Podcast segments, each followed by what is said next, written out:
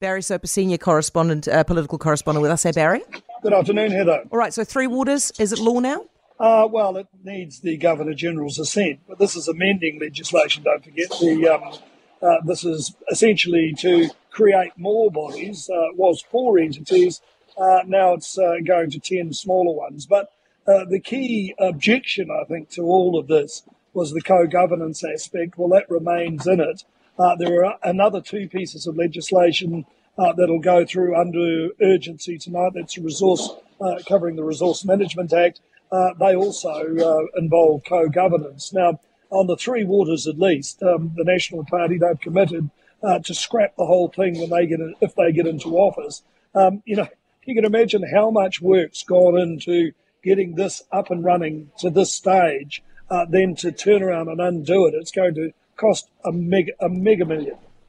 Uh, what do you make of this cost saving exercise that the government is going to be including for the first time in the PREFU? Well, you know, it's you'd have to say, and to an extent, and I'm not saying that they'll be correcting uh, or they'll be making incorrect assumptions. Um, what they're doing, though, they're, they're changing the emphasis, um, basically bringing in uh, the savings that they've made to spending. Now, you remember um, I broke a story a few weeks back that um, Grant Robertson had a meeting with senior heads of government departments uh, where the issue of funding certainly was canvassed. Uh, so there'll be some savings there. And normally at a, what they call a PREFU, that's a pre uh, pre-election um, fiscal, fiscal, update. update. Mm. You, yes, you normally don't you normally don't get um, the savings. You simply get the figures. They present the figures, and um, you take from, from it what you will. Well, uh, in these circumstances, they're not doing that. They're going to dress it up a bit to show how good they are because you remember uh, Grant Robertson has said we can't afford, he said to other parties, we can't afford to spend a lot in this election and then they go ahead and announce their um, transport policy involving forty-five billion dollars. Well, yeah, I mean, so so is it going to work if they if if the, what they're trying to do is spin themselves into looking like they're very careful with money when you have got right. drip fed into the local Wellington papers almost now on a like a, a daily basis updates on how projects like Let's Get Wellington Moving are just wasting That's millions right. of dollars on consultants. Is it actually going to work?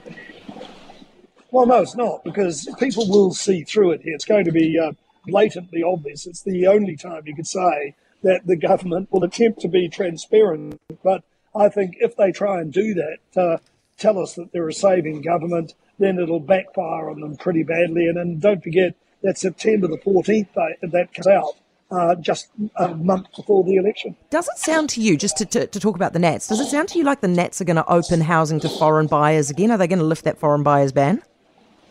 Yep, I think uh, they most certainly will. They'll, they'll, be announcing their housing policy um, probably not this week, but uh, shortly thereafter.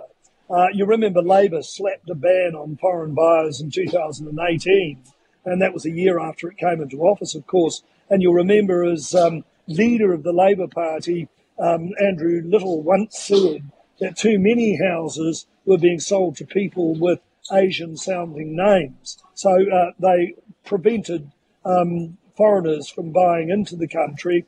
But ironically, after the ban, the market continued to heat up with prices rising through until uh, mid uh, 2021. So it didn't really work to that extent. And when you think about it here, there was only about 3%, I think, of the housing market that were uh, was bought by foreign buyers. Yeah. So it wasn't a major problem. May have kept prices a bit high or may have seen them go a bit high, but, um, you know, let the market decide, surely.